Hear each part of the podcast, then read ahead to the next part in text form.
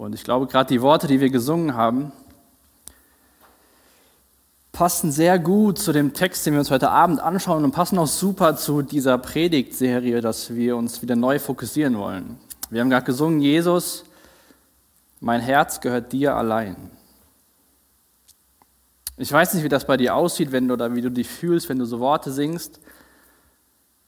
Ich glaube, es ist echt wichtig, dass wir gerade vielleicht die nächste, diese Woche, also später auch und auch nächste Woche, wenn wir uns nicht äh, laut mitsingen können, dass wir uns wirklich bewusst machen, was wir da beten und singen, was wir uns von Jesus wünschen, dass er alles für uns ist.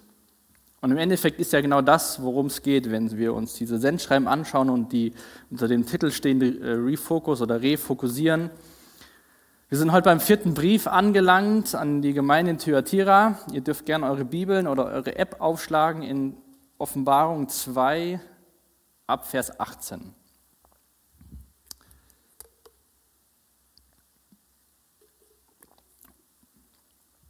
Und die Botschaft heute ist wie so eine Fortsetzung, habe ich gedacht beim Durchlesen, wie von letzter Woche, als wir uns das Schreiben an Pergamon angeschaut haben. Aber auch hier ist es wichtig, dass wir uns kurz die Frage stellen, was ist das für eine Stadt, was ist da für eine Kultur, damit wir verstehen, in welchem Umfeld die Gemeinde, in welchem Umfeld die Christen leben und wo Jesus diesen Brief hineinschreibt. Und so ist es eine Stadt, ähm, wo auch, wie schon beim letzten Mal, viele heidnische Götter verehrt wurden, wo der Kaiserkult ganz stark verankert war. Und auch die geografische Lage von der Stadt war so gut, dass es da sehr viel Reichtum gab aufgrund von fruchtbarem Land, von ähm, wertvollen Rohstoffen. Und dadurch gab es da viel Handwerk. Das war eine sehr starke Handwerksstadt und daher auch ein Knotenpunkt für Handelswege. Wir bekommen in der Apostelgeschichte einen Hinweis auf die Stadt. Da wird von einer Frau berichtet, von der Lydia in Apostelgeschichte 16, Vers 14, die aus der Stadt Thyatira kommt und Purpurhändlerin ist. Und auch sie war in Jerusalem und hat von Gottes Wort gehört. Und wir lesen da, dass sie das bereitwillig aufnahm. Und so gab es eine Gemeinde in Thyatira, wie die genau entstanden ist, wissen wir nicht. Und an diesem Brief schreibt Jesus, diese Gemeinde. Und eine Herausforderung hatten diese ganzen Handwerker da. Ich weiß nicht, wie vertraut du bist mit Gewerkschaften. Heute gibt es ja bei uns Gewerkschaften. Das hat quasi auch schon in der Stadt angefangen. Damals gab es Zünfte, was wie so eine kleine Gewerkschaft war von Handwerkern. Und da haben sich die Handwerksgruppen zusammengeschlossen, um ihre Interessen zu vertreten. Also Bäcker, Töpfer, also verschiedene Berufe haben so eine Zunft gegründet haben sich zusammengeschlossen und wollten gemeinsame Interessen verfolgen. Das ist ja eigentlich was sehr Positives, wenn Menschen sich zusammenschließen, um gemeinsame Interessen zu verfolgen. Und man musste auch Teil von sowas sein, weil sonst hatte man fast keine Möglichkeit, seinen Beruf auszuüben. Und da kommt das Problem für die gläubigen Christen, die in der Stadt waren und Handwerker waren, denn diese Zusammenkünfte und Feste von so Zünften haben angefangen und haben geendet mit Opfern. Da gab es auch sehr viel sexuelle Freizügigkeit, wie auch schon in der Stadt in Pergamon. Und es wurde teilweise auch verlangt, dass da einfach mitgemacht wurde. Und das war die Herausforderung für die Christen dieser Stadt, dass sie damit konfrontiert worden sind. Entweder bin ich da drin und kann meinem Geschäft nachgehen, ich kann Einkommen generieren, ich kann für meine Familie sorgen, oder ich bin außen vor und habe Probleme, klarzukommen. Und schaut mal in Vers 18, wie Jesus sich dieser Gemeinde vorstellt. Das ist ja bei jedem Brief gleich, dass Jesus erstmal sich selbst vorstellt. Er schreibt hier in Vers 18, schreibe an den Engel der Gemeinde in Thyatira, der Sohn Gottes, dessen Augen wie Feuerflammen lodern und dessen Füße wie Golderz glänzen, lässt der Gemeinde sagen. Jesus bezeichnet sich hier als Sohn Gottes. Und als ich mir diesen Brief angeschaut habe, musste ich sofort an die Evangelien denken, denn da bezeichnet sich Jesus auch als Sohn Gottes. Und was ist die Folge von dieser Aussage, dass er Sohn Gottes ist? Die Pharisäer bezeichnen ihn als Gotteslästerer und dieser Ausruf, dass er oder dieses Proklamieren, dass er Gottes Sohn ist, dass er Gott ist, führt dazu, dass er gekreuzigt wird. Das ist Grund für seine Verurteilung. Und Jesus stellt sich dieser Gemeinde vor als Jesus Gottes Sohn. Im jüdischen Denken war es so, dass wenn jemand ein Sohn von X ist, dass er auch sehr viele Eigenschaften des Vaters hat. Und so will er dieser Gemeinde, diesen Lesern ganz deutlich machen, ich bin Gottes Sohn, ich bin Gott. Und das folgt auch mit seiner nächsten Beschreibung, diese feuerflammenden Augen und Füße wie Golderz. Ich habe eben schon gesagt, dass es da, da auch typisch war, dieser Kaiserkult, der auch in den anderen Städten schon da war. Und es war wohl Brauch, dass man Bilder von dem Herrscher aufgebaut hat. Und so gibt Jesus der Gemeinde ein wunderbares Bild von sich selbst, dass er der Herrscher ist, dass er der König aller Könige ist, dass er Gott ist und über all das erhaben ist, was in dieser Stadt los ist. Und diese ganzen Beschreibungen in den verschiedenen Briefen können wir auch in Kapitel 1 nachlesen. So stellt sich Jesus schon im Johannes vor, bevor er diese Worte hier aufschreibt. Was bedeuten Augen wie Feuerflammen? Wir sind jetzt umgezogen und haben zu Hause einen Ofen, den mache ich jeden Morgen an und auch abends. Und letztens haben Laura und ich den Ofen angemacht, haben uns zwei Sessel genommen, Lichter aus und haben uns vor das Feuer gesetzt und dem Feuer zugeschaut. Und das Feuer verzehrt dieses Holz. Es ist wunderbar reinzuschauen, aber keiner will seine Hand da reinlegen, weil dann ist es viel zu heiß und die Hand verglüht. Und diese feuerflammenden Augen, das sehen wir später auch in Vers 23, deuten darauf hin, dass Jesus Augen alles durchdringen. Jesus sieht alles, der sieht das Innerste des Menschen. Und diese Füße wie Golderz, dieses Golderz steht für Reinheit oder auch Messing steht vielleicht bei dir in der Bibel. Und es ist was ganz Reines, was durchs Feuer geläutert wird. Es ist ein Bild für Reinheit, für Standhaftigkeit, weil es damals kein festeres und stärkeres, bekanntes Metall gab in der antiken Zeit. Und so stellt sich Jesus vor diese Gemeinde und sagt, ich bin Gottes Sohn, ich sehe alles und ich stehe fest. Und so sollten wir auch diese Worte heute Abend, die Jesus der Gemeinde schreibt, persönlich annehmen. Denn unseren Gott kann nichts erschüttern.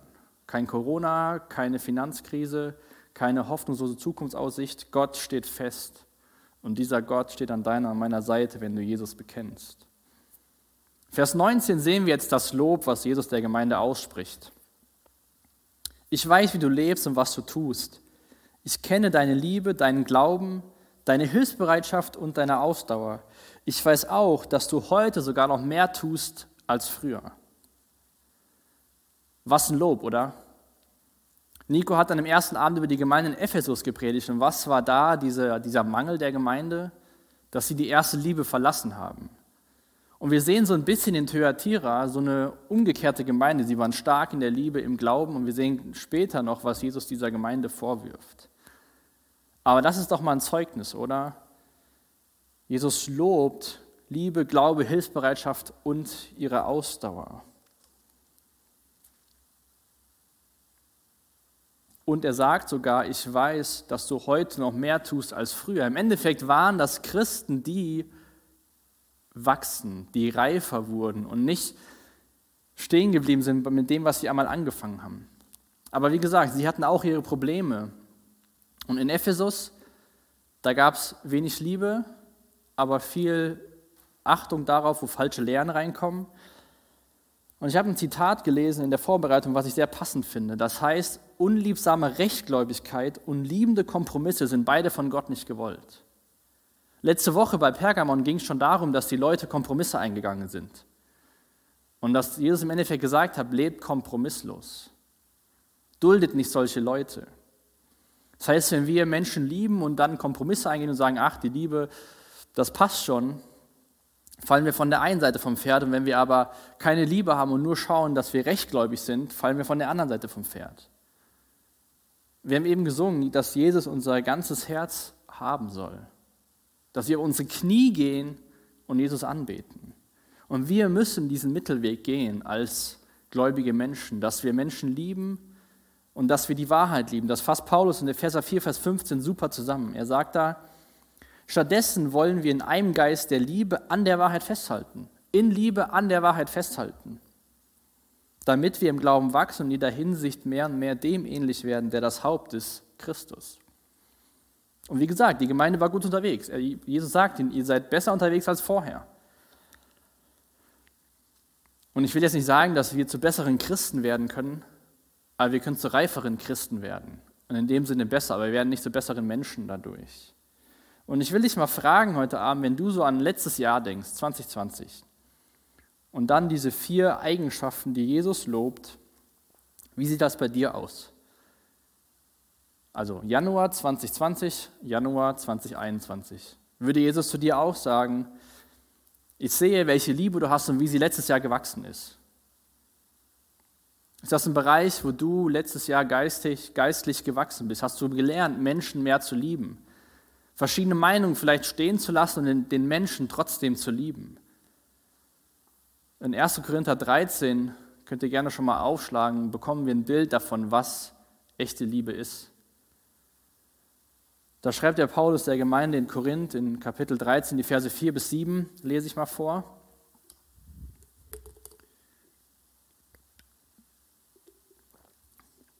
Liebe ist geduldig, Liebe ist freundlich, sie kennt keinen Neid, sie spielt sich nicht auf, sie ist nicht eingebildet, sie verhält sich nicht taktlos, sie sucht nicht den eigenen Vorteil, sie verliert nicht die Beherrschung, sie trägt keinem etwas nach.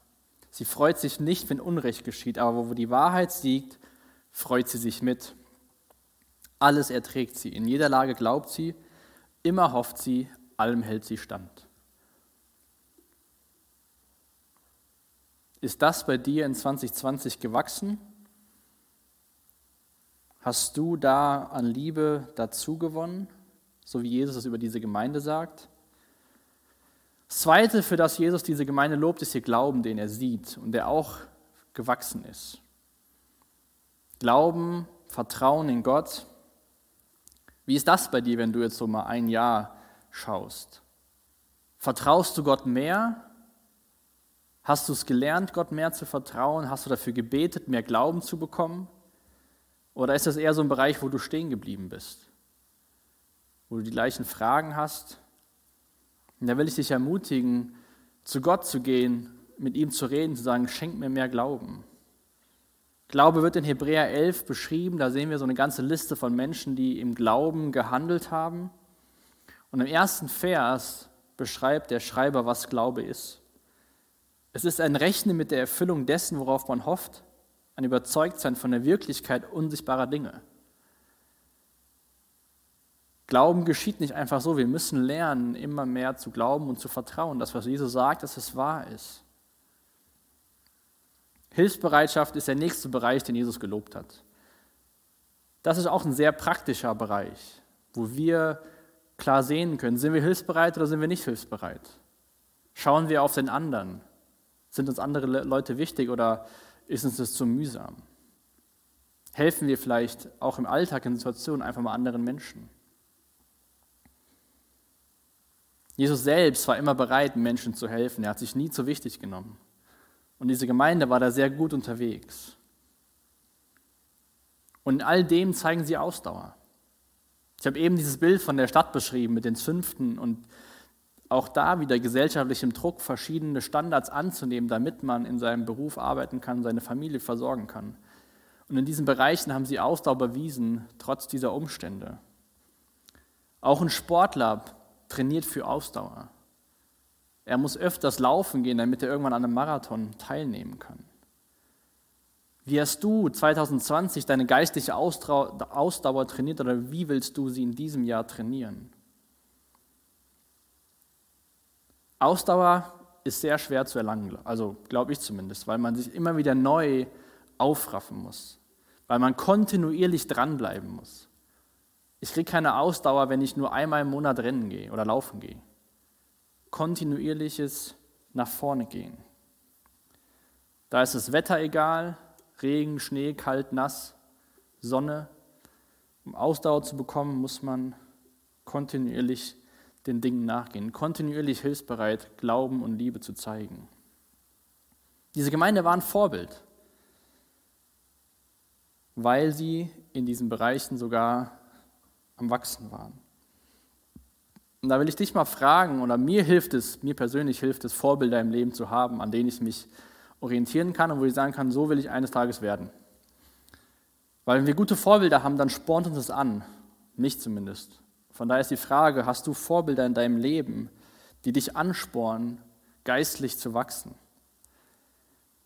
Und eine Sache ist mir auch wichtig, wenn wir diese Briefe uns anschauen, dass wir wissen, dass Jesus das schreibt von einem liebenden Herz. Weil jetzt schauen wir uns den Vorwurf an, den er auch an so eine Gemeinde hat, obwohl so viel Gutes da ist.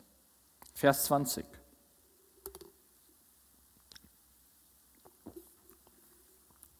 Doch einen Vorwurf muss ich dir machen. Du lässt diese Isabel, die behauptet, eine Prophetin zu sein, ungehindert gewähren. Dabei verführt sie mit ihrer Lehre meine Diener zu sexueller Zügellosigkeit und zum Essen von Opferfleisch, was den Götzen geweiht worden ist. Schon wieder dieser Vorwurf, dass etwas geduldet wird, was in Jesu Augen nicht richtig ist. Ich persönlich glaube, dass es nicht eine Frau namens Isabel in Thyatira gab, sondern dass auch das ein Bild ist für das Alte Testament. Letzte Woche ging es um die Lehre von Bileam.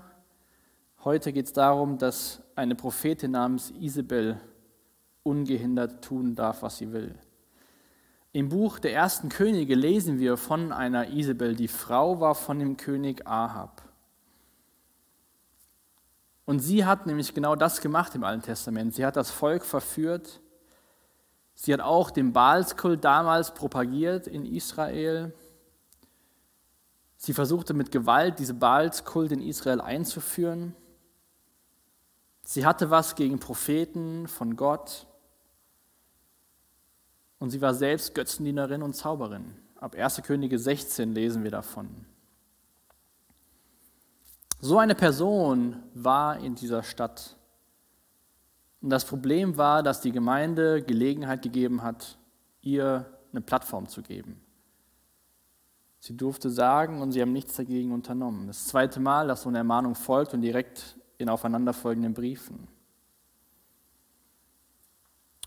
Und diese Gemeinde, diese Menschen, die in der Gemeinde waren und Jesus nachgefolgt sind, die hatten ja diese Herausforderung, dass sie aufpassen mussten, sich nicht im sozialen wirtschaftlichen Leben so anzupassen, dass die Beziehung zu Jesus darunter leidet.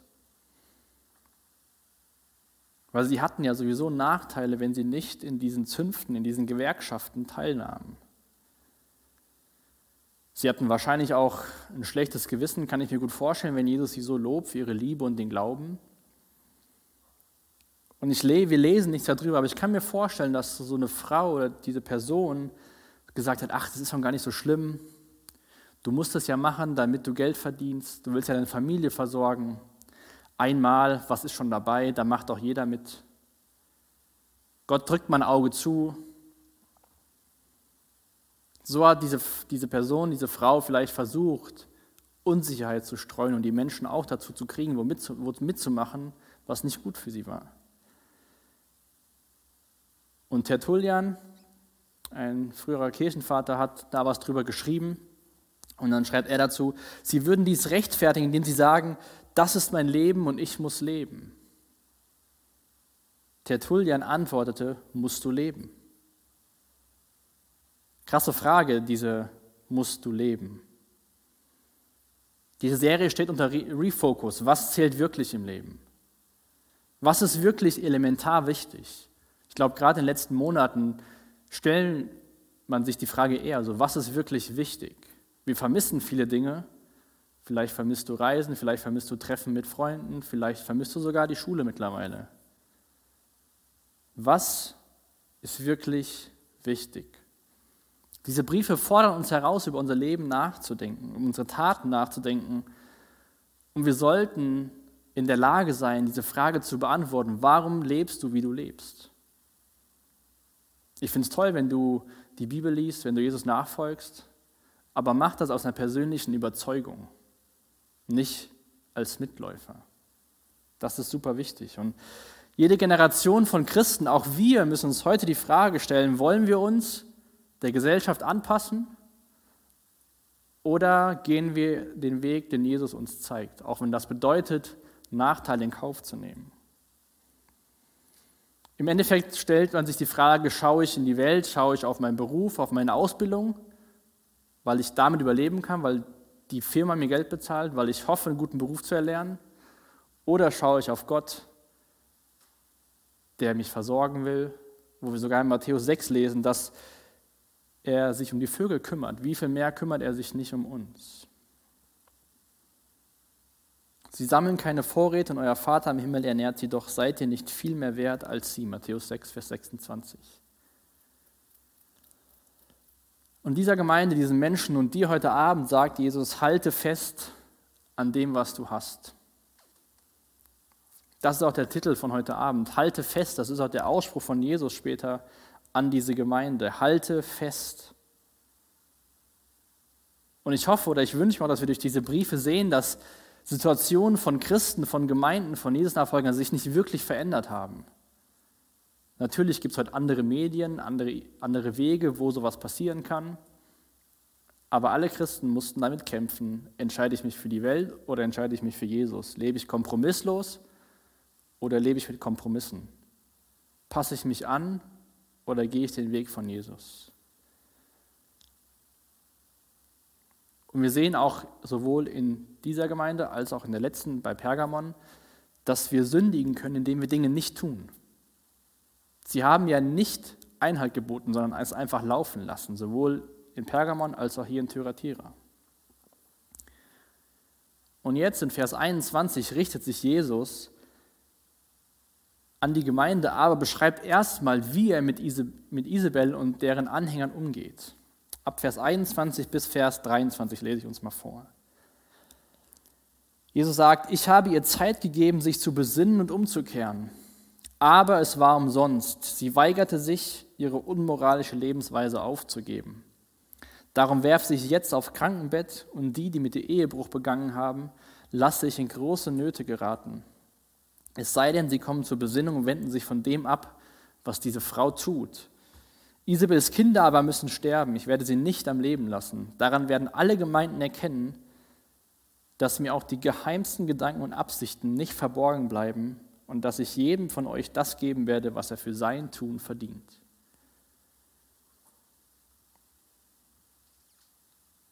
Spannend, oder? Dass Jesus hier sagt, ich habe ihr Zeit gegeben, sich zu besinnen und umzukehren. Jesus liebt auch solche Menschen. Jesus wünscht sich, dass alle Menschen zur Erkenntnis der Wahrheit kommen. Aber, Entschuldigung, aber wir lesen hier auch, dass sie es abgelehnt hat. Sie hat sich geweigert, die unmoralische Lebensweise aufzugeben. Und Jesus beschuldigt diese Frau, dass sie seine Diener verführt hat. Dass sie sie dazu geführt hat, Götzenopferfleisch zu essen, sexuelle Zügellosigkeit. Aber es gab eine Zeit der Umkehr, die nicht wahrgenommen worden ist. Und ein Ausleger hat gesagt, Buße ist Gottes Gabe aber der Mensch wird nicht gezwungen. Buße, Umkehr ist Gottes Gabe, aber der Mensch wird nicht gezwungen. Jesus ist für alle Menschen am Kreuz gestorben, aber es liegt an den Menschen, dieses Geschenk anzunehmen und von diesem unmoralischen Lebensweg umzukehren. Jesus schenkt auch jetzt Gnadenzeit. Seit Gründung der Gemeinde, seit Pfingsten sind wir in der sogenannten Gnadenzeit. Und wenn du heute Abend zuschaust, oder drüben im Saal sitzt, hast du diese Gnadenzeit schon wahrgenommen? Hast du dieses Geschenk Gottes, diese Gabe der Umkehr schon angenommen und bist umgekehrt und hast Leben und Erfüllung und Hoffnung und Sinn in deinem Leben gefunden Jesus Christus? Gott schenkt eine Zeit, im Römerbrief lesen wir, dass wir dadurch, durch diese Gnade, durch diese Geduld zur Umkehr kommen sollen. Aber wir lesen hier auch, dass Jesus ganz klar sagt, wenn das nicht passiert, werde ich diese Menschen bestrafen. Wenn sie nicht zur Besinnung kommen, lasse ich sie in größte Not geraten. Also sagt Jesus selbst den, die Leute, die Isabel nachfolgen, wenn, wenn sie zur Gesinnung kommen, dann freue ich mich. Aber wenn nicht, dann besiegeln sie selbst ihr Schicksal. Diese Menschen, Isabel als Beispiel, Lehre von Bileam oder auch die Nikolaiten, die wir schon mal gehört haben, sind Menschen, die selbst Autorität ausüben wollen, aber sich keiner Autorität unterstellen. Sie verführen Menschen, sie wollen Macht haben, aber wollen sich selbst nicht jemand anderen unterordnen. Und mit solchen Leuten geht Jesus ganz, ganz hart ins Gericht. Schon damals bei den Pharisäern, als Jesus auf dieser Erde war, hat er solche Menschen ganz hart angegangen. Und das ist Wahrheit in Liebe. Das hat nichts mit Lieblosigkeit zu tun, aber Jesus ist ehrlich. Und was meint er damit, wenn er sagt, ich werfe sie aufs Krankenbett? Wir haben ja ein paar Ärzte unter uns. Ich werfe sie aufs Krankenbett. Wahrscheinlich ist das auch ein Bild oder ein Wortspiel. Es wird ja auch davon geschrieben, dass es hier wieder sexuelle Zügellosigkeit gibt. Im Bett, wo Hurerei getrieben wird, da wird Isabel festgenommen. Sie wird vielleicht bestraft in dem Sinne und auch diese Menschen, die mit ihr gemeinsam Ehebruch begangen haben. Das kann sowohl sexueller Ehebruch als auch geistlicher Ehebruch sein, dass sie sich quasi Gott abgewendet haben und andere Götter angebetet haben. Und Jesus hat sich vorgestellt als der mit den lodernden Flammen in den Augen und ihm entgeht nichts. Das sagt er hier in Vers 23. Mir sind auch die geheimsten Gedanken und Absichten nicht verborgen geblieben. Und nachdem er das der Gemeinde sagt, wie er mit diesen Menschen umgehen wird, gibt es wieder Hoffnung. Jesus Worte an treue Jesusbekenner, Verse 24 und 25.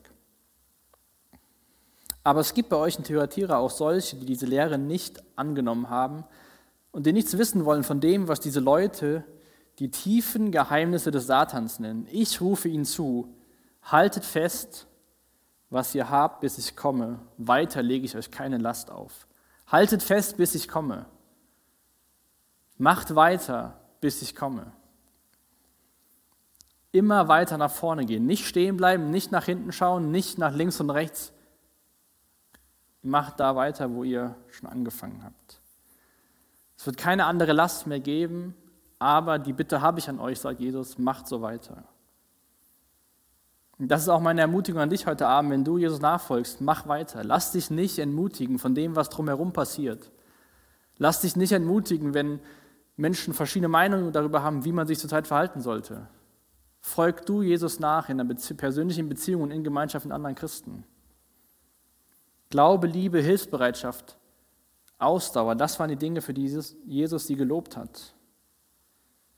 Und dann beschreibt er hier, oder sagt er, dass ihr nicht das angenommen habt, was die tiefsten, was Leute die tiefsten Geheimnisse des Satans nennen.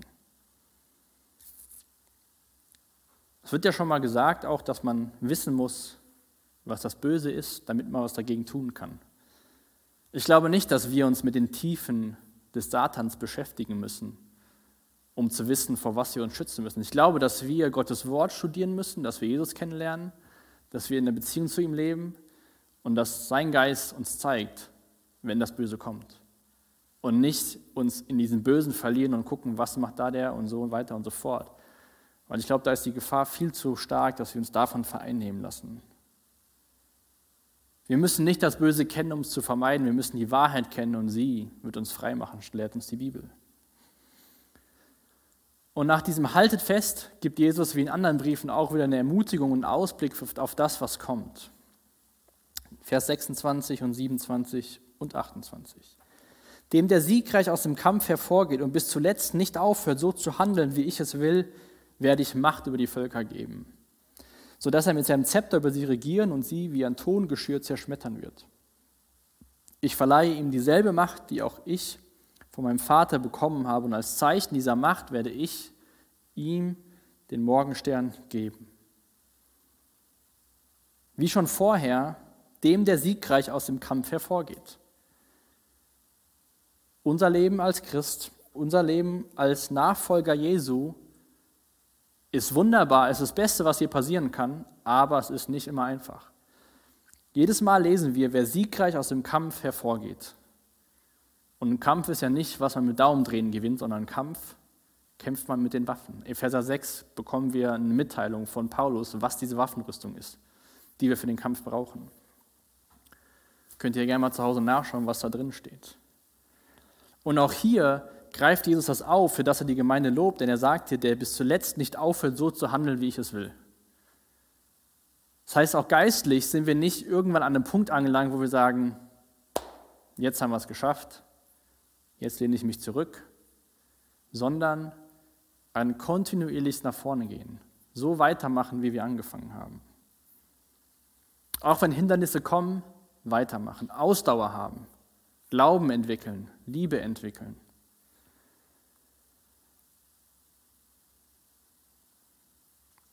Jesus hatte diesen Mangel an dieser Gemeinde, dass sie auch wieder Raum gegeben haben für falsche Menschen. Sollten wir uns vielleicht überlegen, als Jugend freitags ein anderes Format zu machen? Sollten wir nur noch Game Nights machen, Kicker spielen, Filme gucken, gemeinsam essen? Und das war's? Ich habe nichts dagegen. Ich freue mich, wenn wir wieder gemeinsam in Jugendraum sind, wenn wir kickern, die anderen spielen, was weiß ich, Jungle Speed oder Brandy Dog, die anderen kochen. Wir essen gemeinsam, wir haben Gemeinschaft haben Spaß, Musik läuft. Aber uns ist wichtig und mir ist wichtig, dass wir auch einen Teil freitags damit verbringen, Gottes Wort zu studieren und diesen Gott besser kennenlernen. Und ich will dir helfen, dadurch auch, dass jeder persönlich eine Beziehung zu Jesus entwickelt und selbst im Glauben wächst. Und dann können wir das andere machen, super gerne. Überhaupt kein Problem, bin ich sofort dabei. Aber der Grund, warum wir uns treffen, ist Jesus Christus. Und das ist auch die Botschaft, die wir weitergeben wollen. Wir wollen Jesus Christus weitergeben. Jesus verspricht dieser Gemeinde hier Macht über alle Völker und dieselbe Macht, die er selbst hat. Krass, oder? Ich weiß nicht, wie mächtig du dich gerade fühlst, ob du gerne mächtiger wärst, um irgendwelche Entscheidungen zu treffen. Jesus, der Sohn Gottes, dem dem alle Macht gegeben ist, sagt dieser Gemeinde, ihr bekommt die gleiche Macht, die der Vater mir gegeben hat. Und das ist auch ein Versprechen an dich. Und das lesen wir auch später in der Offenbarung, dass alle, die Jesus nachfolgen, eines Tages mit ihm regieren werden. Dass wir mit Jesus an der Macht sind. Wir Christen, wir Jesus-Bekenner, haben die beste Botschaft. Es gibt Hoffnung. Das Beste kommt noch, ganz egal, wie die Prognosen sind für dieses und für nächstes Jahr.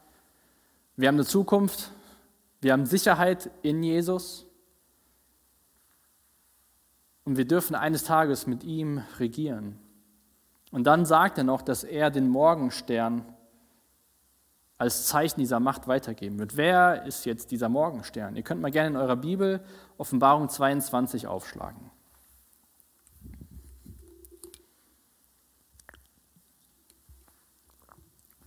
Offenbarung 22, die Verse 16 und 17. Ich, Jesus, habe meinen Engel zu euch gesandt, um euch diese Botschaft bekannt zu machen.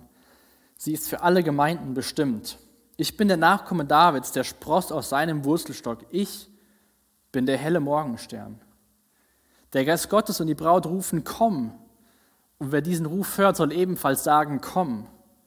Wer Durst hat, der komme. Wer will, der trinke vom Wasser des Lebens. Er bekommt es umsonst. Jesus Versprechen an die Gemeinde, Jesus Versprechen als dich, als Jesus-Nachfolger ist er selbst. Das ist das, worauf wir hinleben, den Himmel, Gemeinschaft mit Jesus Christus. Der Himmel ist Jesus, eine Person, Jesus Christus. Und der Geist Gottes und die Braut, der Geist Gottes und die Gemeinde rufen, komm. Und wer diesen Ruf hört, soll ebenfalls sagen, komm. Wir dürfen sagen, komm, Herr Jesus, komm. Wir wissen nur nicht, wann er kommen wird. Und auch hier wird die Einladung von Jesus, ewiges Leben zu bekommen. Wer Durst hat, der komme. Wer will, der trinke vom Wasser des Lebens. Er bekommt es umsonst. Jesus verspricht sich selbst. Jesus selbst ist das Ziel. Und auch dann hören wir den Abschluss wie in jedem Brief. Wer bereit ist zu hören, achte auf das, was der Geist den Gemeinden sagt. Wer bereit ist zu hören, achte auf das, was der Geist den Gemeinden sagt. Bis auf Smyrna waren bis jetzt alle drei Gemeinden, hatten alle drei Gemeinden Dinge, die Jesus bemängelt hat. Im Endeffekt hat Jesus zu allen drei Gemeinden gesagt, tut Buße, ändert eure Gesinnung. Richtet euch neu auf mich aus, fokussiert euch neu auf mich. Das macht Jesus ganz bewusst und wir selbst sollten uns immer wieder bewusst machen, wenn wir davon hören, umzukehren, Buße zu tun, Sünden zu bekennen, dass es nichts ist, nur für Menschen, die Jesus noch nicht kennen. Es geht nicht bei diesem Ausruf nur um verlorene Sünder, sondern es geht auch um gerettete Sünder, die schon mal umkehren müssen, weil sie falsch unterwegs sind, wie diese Gemeinden. Jesus lobt die Gemeinde total und sagt trotzdem, ich habe einen Vorwurf. Und sie mussten auch Buße tun und umkehren.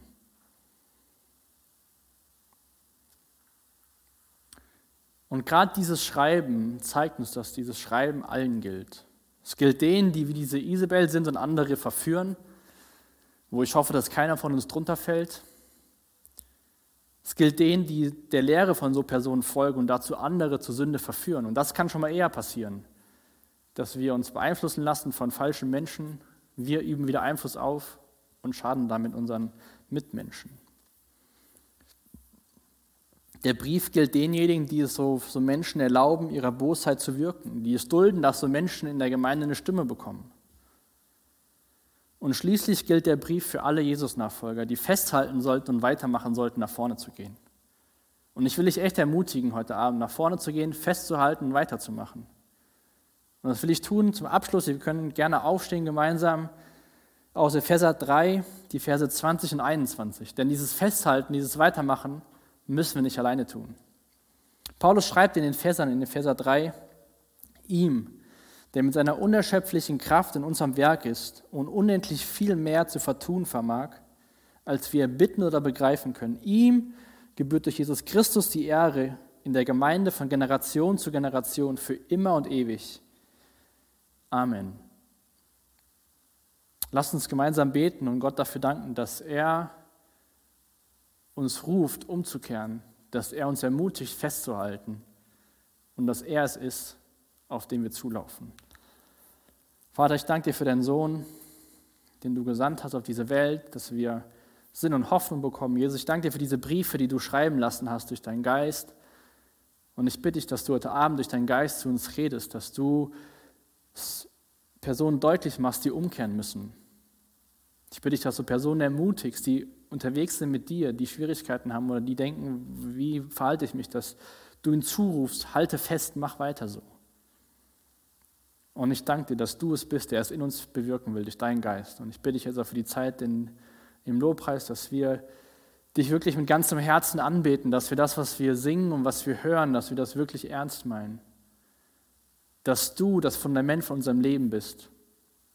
Dass du derjenige bist, um den wir unser Leben aufbauen, Herr. Ich bitte dich echt, dass dein Geist jetzt kommt in den Saal, in die, in die Häuser und dass du wirkst, Jesus. Danke, dass wir Gottesdienst feiern können. Danke, dass wir eins in dir sind, auch wenn wir in verschiedenen Räumen sind. Dir gebührt die Ehre, Jesus. Amen.